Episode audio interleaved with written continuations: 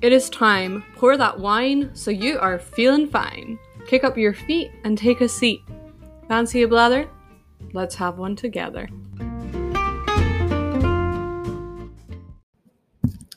Hello, hello, hello, and welcome or welcome back to Fancy a Blather podcast. I'm your host, Kirsty Taylor, and you have just clicked on our book club episode of the month. So, this month we are talking all about Half a World Away by Mike Gayle, and later on in this episode, I will be announcing our book club, our book, our book for next month's book club. So stay tuned for that. But first, let's kick off on. Let's kick off into our small wonder of the week. So, um, this week's small wonder of the week is um rather an odd one, perhaps. We've really been enjoying windy days again. There's nothing quite like cozying up on a nice windy day and going for a walk on a windy beach. Um, obviously, it's not great for your hairs. You end up with tangles and tugs and all. But I do really just love wind. I don't know if that's the Scottish in me or what, but I have been enjoying like a nice windy day when it's not too crazy, just like a, a bit of a breeze, not too little of a breeze, just the right amount. And that has been my wonder of the week. I feel like a lot of these my small wonders are always weather. I don't know what that says about me. I'm sure you'll let me know yourself. So let's kick off on to now. So what I'm engage I'm engaging with. So this week I decided to start rereading a book which I read for uni and really enjoyed called A Wrinkle in Time, which I'm sure many of you know about. So I have I am rereading A Wrinkle in Time by Madeleine I'm so sorry for the pronunciation of this, but Madeleine L'Engle, maybe Ungle. I'm really not sure. Apologies if I butchered that. Um, and I actually think I have almost an original copy from um, my university's library. So that is super duper exciting. So that's super cool. So I'm reading this very old book and I'm enjoying it so far, and that's what I'm engaging with. So this is my reminder to read some books and maybe read some that you've read before that you really enjoyed. So yeah, that is my um what I'm engaging with this week. So now I'm going to read you an excerpt from the book that we were talking about this month, um, as I said earlier. So I'm just going to read you a random page this is obviously a um, spoiler, so if you haven't read Half a World Half a World Away by Mike Gayle, I would not recommend listening to the rest of this episode. It's just going to be me chit chatting about my thoughts on the book. It probably won't be a super long one because um, I don't know, it didn't really blow me away, so I don't know if I have tons to say about it.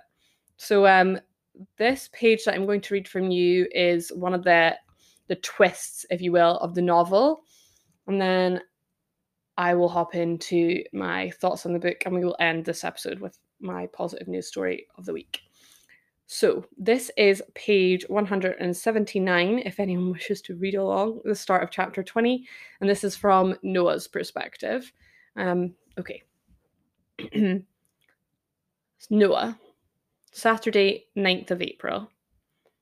Kerry and I are sitting on a concrete bench in the closest approximation to a park this area has. There's a slide, a couple of broken swings, and a climbing wall covered in graffiti. In the far corner, a group of girls no older than Kian are huddled together, fussing over a small, scrawny black and white cat. While on the other side, two boys on bikes sit staring at their phones, occasionally passing comment on whatever it is they're watching.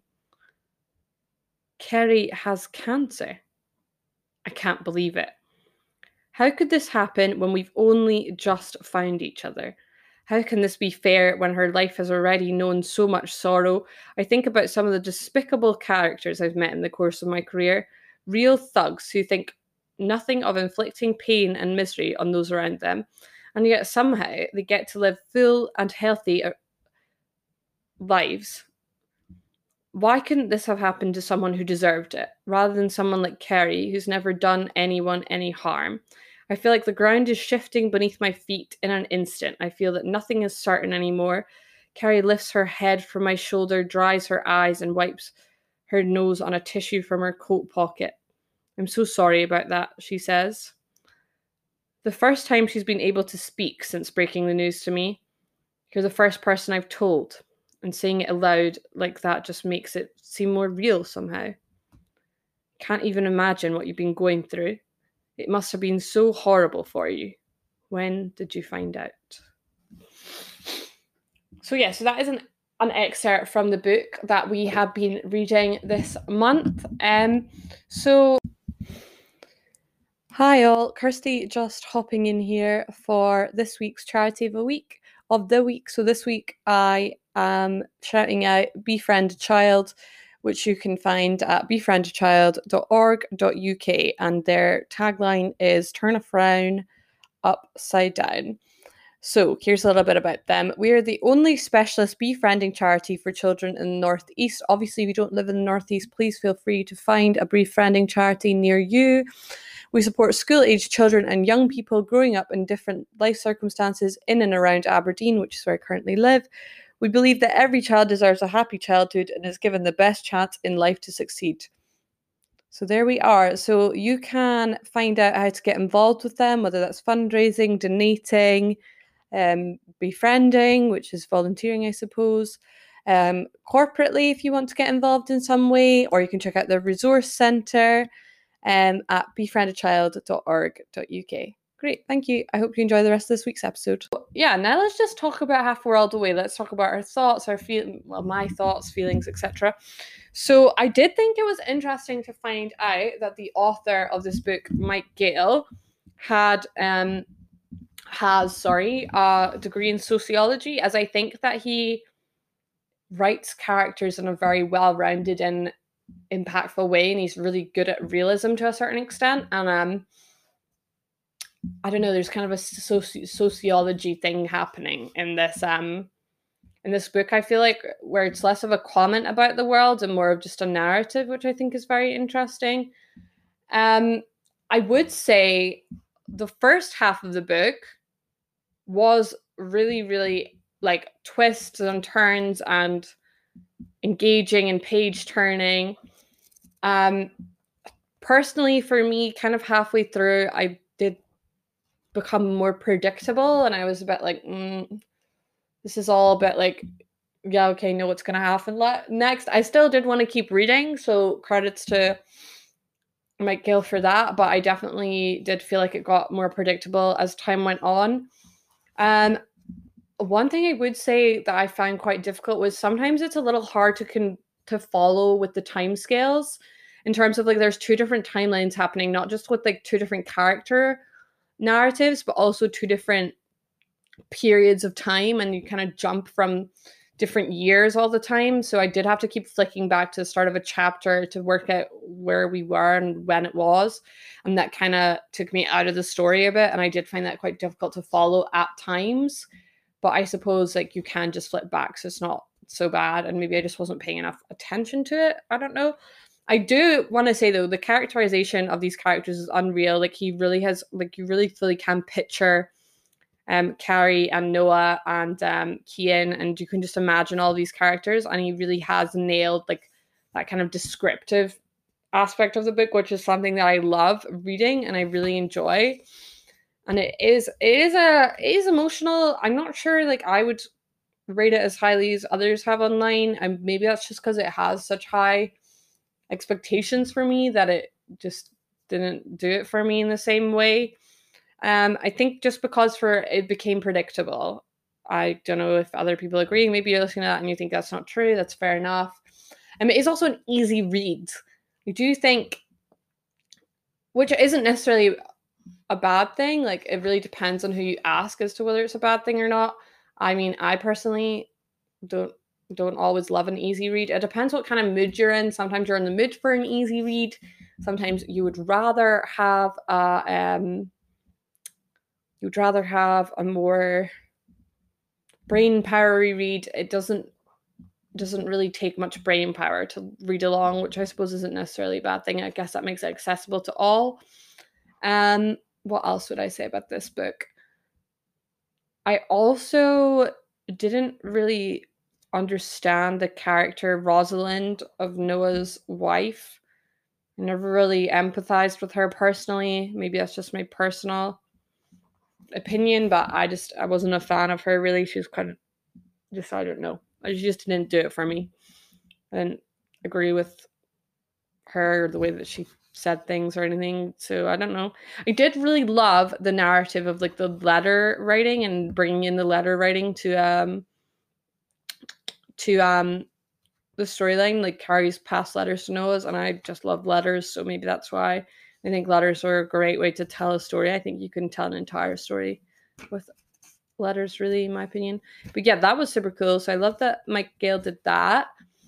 Um it isn't really much of a social co- like there's not sometimes i like books that make you think hard and leave you with like a question or a um i don't know or leave you feeling as if something needs to change in the world or that like or a social comment and some people have said that this book does but for me it doesn't like i don't know this this um doesn't really do anything for me, if you see what I mean. Like there is definitely issues that are resolved and things like that, but just didn't really hit home for me in the same way as other books have in the past. So I feel like if I had to rate this month's book club of the month, I'd probably rate this a three, three and a half, maybe. It just, just didn't hit hit me the same way as other books have in the past. I would say last month's book club of the month, seeing as I didn't actually give it rating, was um probably four stars where the crawdads sing, I think the descriptive things just moved a lot more for me. I think there is a social comment maybe about class in this storyline, maybe a little bit about race, but I don't know. I don't just don't think that it really delves into it. But maybe that's not the point. Maybe it is supposed to be an easy read, enjoyable book.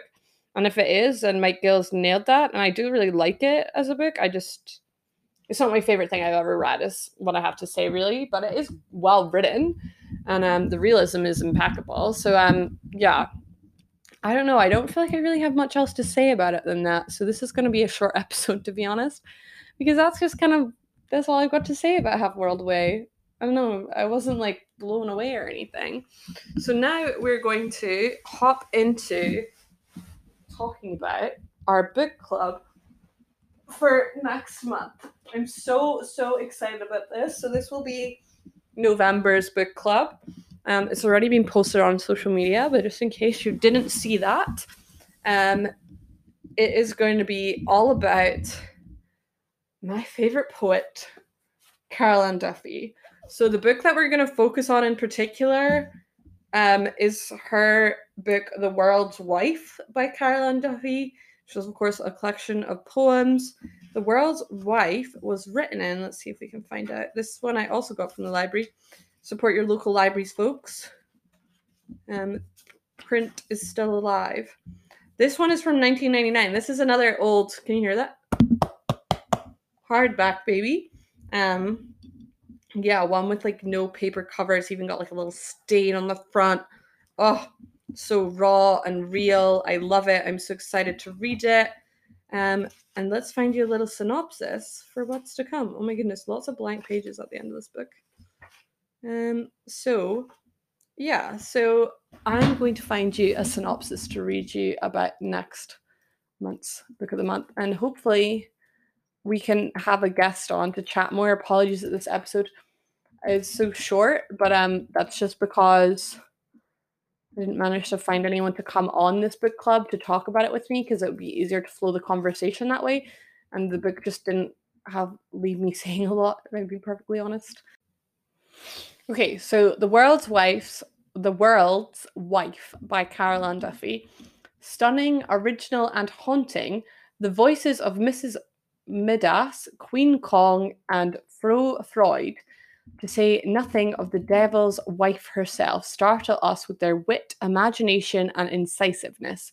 In this collection of poems written from the perspectives of the wives, sisters, or girlfriends of famous and infamous male personages, Carol Ann Duffy is a master at drawing on myth and history, then subverting them in a vivid and surprising way to create poems that have the pull of the past and the crack of the contemporary. Yeah, so that is our which our um, book for next month. So that is what we're going to be talking about next month. We might also delve a little bit into Sincerity by Carol Ann Duffy because that is another collection of hers that I really like, and um, I've read multiple times. So we may talk about a couple of those poems. We'll see how we go. I could talk about Carol Ann Duffy's poems all day long. And yeah, maybe we'll have a surprise guest. You'll have to wait and see. And we can look forward to learning all about the first woman, the first Scot, and the first openly LGBT person to be Britain's Poet Laureate at Manchester and um, in May 29, 2009, 2009. So yeah, that is very, very exciting. So that is the plan for next month's book club of the month, which will be around a month from today. So now we are going to kick into our positive news story. So this week's positive news story of the week comes from squirrelnews.net, all about a company called Plaxtil. Plaxtil. So Plaxtil is a French firm who's finding a way, or who has found a way to recycle single-use single-use face masks. So disposable single-use surgical face masks are quickly becoming yet another throwaway product that is a burden on the environment. In France, one startup has come up with a way to give them a second life. In the autumn of 2019, the company's two founders, Olivier Civil and Jean Marc Neveu, were planning to recycle old clothing, processing it to create a new type of plastic called Plaxtil. However, like many companies around the world, when the coronavirus broke out, the French startup strategy changed, and Civil and Neveu switched to recycling single use surgical style masks instead, which are usually made from plastics like polypropylene. So they are recycling these to create their company's own Plaxtil plastic product.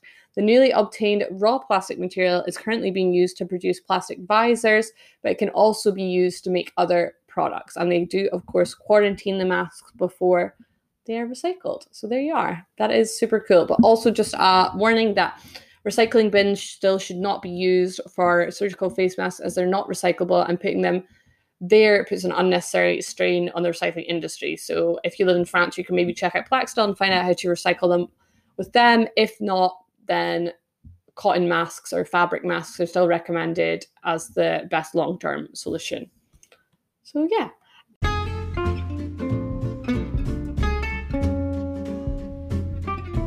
Um, so, thank you so much for joining us for this month's book episode.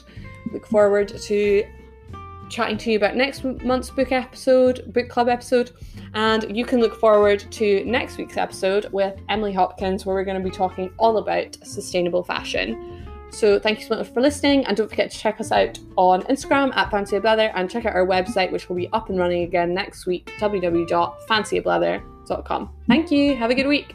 Bye.